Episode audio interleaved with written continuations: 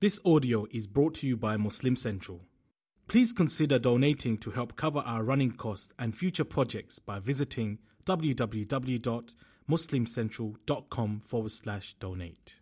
يا ايها الذين امنوا استعينوا بالصبر والصلاه ان الله مع الصابرين السلام عليكم ورحمة الله وبركاته. بسم الله الرحمن الرحيم. الحمد لله والصلاة والسلام على رسول الله وعلى آله وأصحابه أجمعين.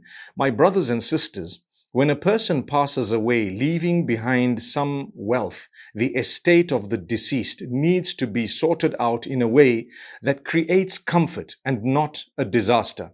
So remember, there will be orphans, there will be widows, there will be boys and girls, brothers and sisters, children, sons and daughters, whoever it may be, subhanallah.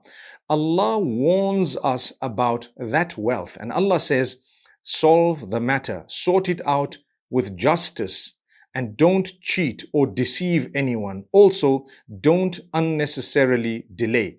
Any of these things would actually cause a huge disaster in your home it would drive people away from each other. It would split the relationships within the broader family.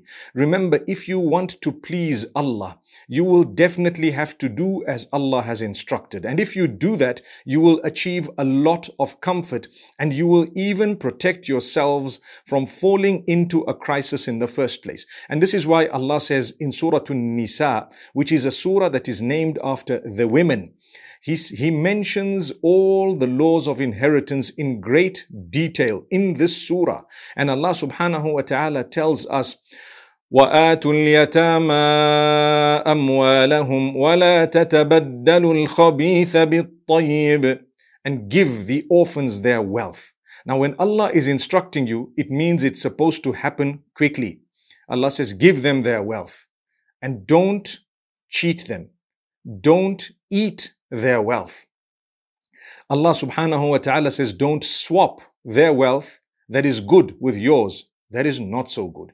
If they have something and it's really a good thing, and because they're young, because they're vulnerable, women, girls, the daughters, the orphans, the young, because they don't know so much about the wealth that is left behind, many people tend to cheat them. They deceive them. They delay giving them their wealth. They find it very difficult to let go. Well, Allah subhanahu wa ta'ala has warned us all in this regard. And He actually names the surah, the surah of the women, to ensure that you did not maltreat them. This is part of the test of Allah subhanahu wa ta'ala.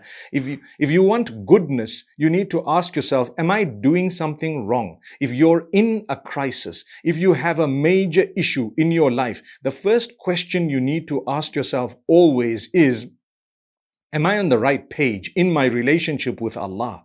If not, what am I doing wrong? Have I harmed someone? Have I oppressed someone? Have I wronged someone? Did I steal someone's wealth? Primarily, the orphans and the widows. Those are categories of people who are taken care of by Allah subhanahu wa ta'ala himself. He personally ensures that they will be taken care of. And therefore, anyone who oppresses them, who does wrong to them, they will never have comfort in their lives in the long term and at times even in the short term. So Allah subhanahu wa ta'ala tells us, you know what? Give the women their due, give the men their due, don't cheat anyone and make sure that you have not consumed hellfire in your belly. In verse number 10, Allah says, إن الذين يأكلون أموال اليتامى ظلما إنما يأكلون في بطونهم نارا وَسَيَصْلَوْنَ سَعِيرًا Those who have consumed the wealth of the orphans oppressively in a wrong way. They've consumed that wealth. They have eaten in their bellies nothing besides the flames of hellfire. May Allah subhanahu wa ta'ala protect us. So Allah says for them there is doom. Doom. Imagine Allah's telling you the doom is for a person who did this. So if you feel you're doomed, ask yourself, did I do this? If you didn't, inshallah, things are okay. But if you have done wrong, my brothers and sisters, no matter who you are, This is the time to resolve your matters of inheritance between you, your family members, your children, your nephews and nieces, your brothers, your uncles and aunts, your parents, and whoever else it may be, the widow, the orphans. This is the time to resolve the crisis. Because if you want the mercy of Allah, make sure that you've given the dues to whomsoever they belong to. So much so when a person works for us, if we were to delay their salary, do you know we are asking for trouble? Do you know that we are asking for the curse of Allah because we are supposed to be making the payment as soon as the work is done or as per the agreement? If you have delayed or you abuse a person working for you or you are not paying them and there is no reason why you should not pay them, then remember you are tampering with something that is very, very delicate in the eyes of Allah subhanahu wa ta'ala. To give the wealth where it is due is a way of solving your crises in your own home, your health and everything else. And this is why we're taught to give charity. In order to come out of difficulty, we're taught to give charity. Imagine you haven't even given the fard, that which is compulsory, the dues and you think that you're going to get a solution by being charitable, more important than all those charities is to resolve the five dollars that you owe the brother or the sister. That is far more important than all the charities you may be throwing left, right, and center. Because in Allah's eyes, He wants you to do that which is compulsory before you do that which is voluntary. What is the point of someone making or praying the voluntary prayers called nafil or sunnah when they haven't even done the fard or that which was compulsory. So that foolishness, Allah says, don't allow that to actually overtake you. You will pay as a result of this. And remember, the payment is not done immediately in all cases because Allah wants to give you a chance to resolve the problems. Allah wants to give you a chance to come back before He overtakes you with any form of hardship. So Allah says, I won't punish this person immediately. I'm going to give them time. So if you've done wrong and you think you're getting away with it, you're actually not. Allah's waiting for the right time. It may affect you now and it may affect you later. Before crying tears of blood, my brothers and sisters, what does it cost you to solve the problem? Pick up the phone today and sort the matter out with those whom you have a matter with if it is financial, especially the issue of inheritance. So much so that Allah subhanahu wa ta'ala says, Whosoever cheats anyone when it comes to inheritance or delays them or deceives them, then they are cursed and perhaps they may be cast into hellfire in the hereafter for a very, very long time. May Allah subhanahu wa ta'ala not do that to us. My brothers and sisters, it's very important for us to be fair and balanced. When we are just, we will achieve justice, we will achieve goodness. Allah subhanahu wa ta'ala says He wants to forgive us.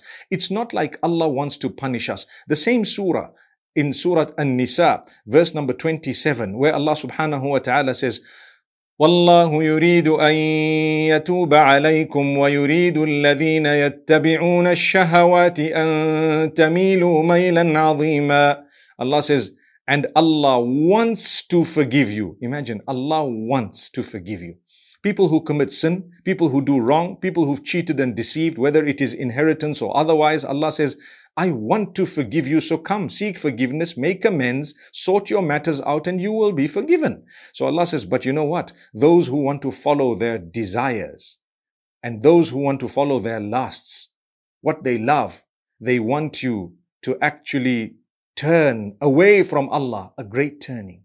So Allah says, يُرِيدُ الَّذِينَ يَتَّبِعُونَ الشَّهَوَاتِ Those who want to follow their own immoral lusts and desires, whether it's for wealth or for the opposite sex or whatever it may be. Allah says, they want to influence you to be able to turn you away from Allah. But as for Allah, He wants to forgive you. He loves you enough to, to forgive you, but seek that forgiveness and make amends. And this is why Allah says,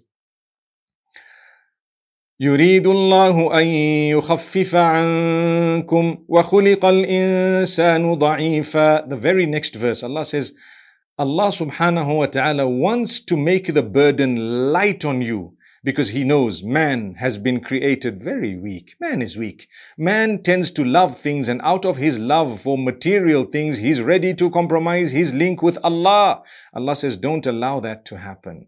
Yes, we know you love things. Get them in the legitimate ways if you can. If you cannot, bear patience. Life is very short. You will not have everything on earth. Even the wealthiest person wants more. And even the person who has what you would like to have still wants much more than what they have. So it's a rat race that doesn't stop. Allah says man has been created weak. Be patient. Develop your relationship with Allah subhanahu wa ta'ala. Bear patience. And understand that Allah subhanahu wa ta'ala wants to make things easy for you. So if you're just, you pass the test. If you are fair and balanced, you pass the test. Even if you haven't achieved so much materially, Allah will give you contentment. Allah will give you comfort. But if you've achieved a lot through means that are not legitimate, that is short lived. That is very short lived. That is actually foolish. And this is why Allah subhanahu wa ta'ala says, don't eat each other's wealth wrongly. Verse number 29, Allah says, يا ايها الذين امنوا لا تاكلوا اموالكم بينكم بالباطل الا ان تكون تجاره عن تراض منكم O you who believe don't consume each other's wealth wrongly in a deceptive way, in a wrong way, unless you're doing business with each other. That's the only time you can rightfully consume wealth. Otherwise, you should not be doing that. So Allah is telling you, even in business, don't shortchange people. Don't cheat. Don't deceive. One of the biggest deceptions is المنفق سلعته بالحلف الكاذب. A person who sells his commodity taking a false oath about its cost price.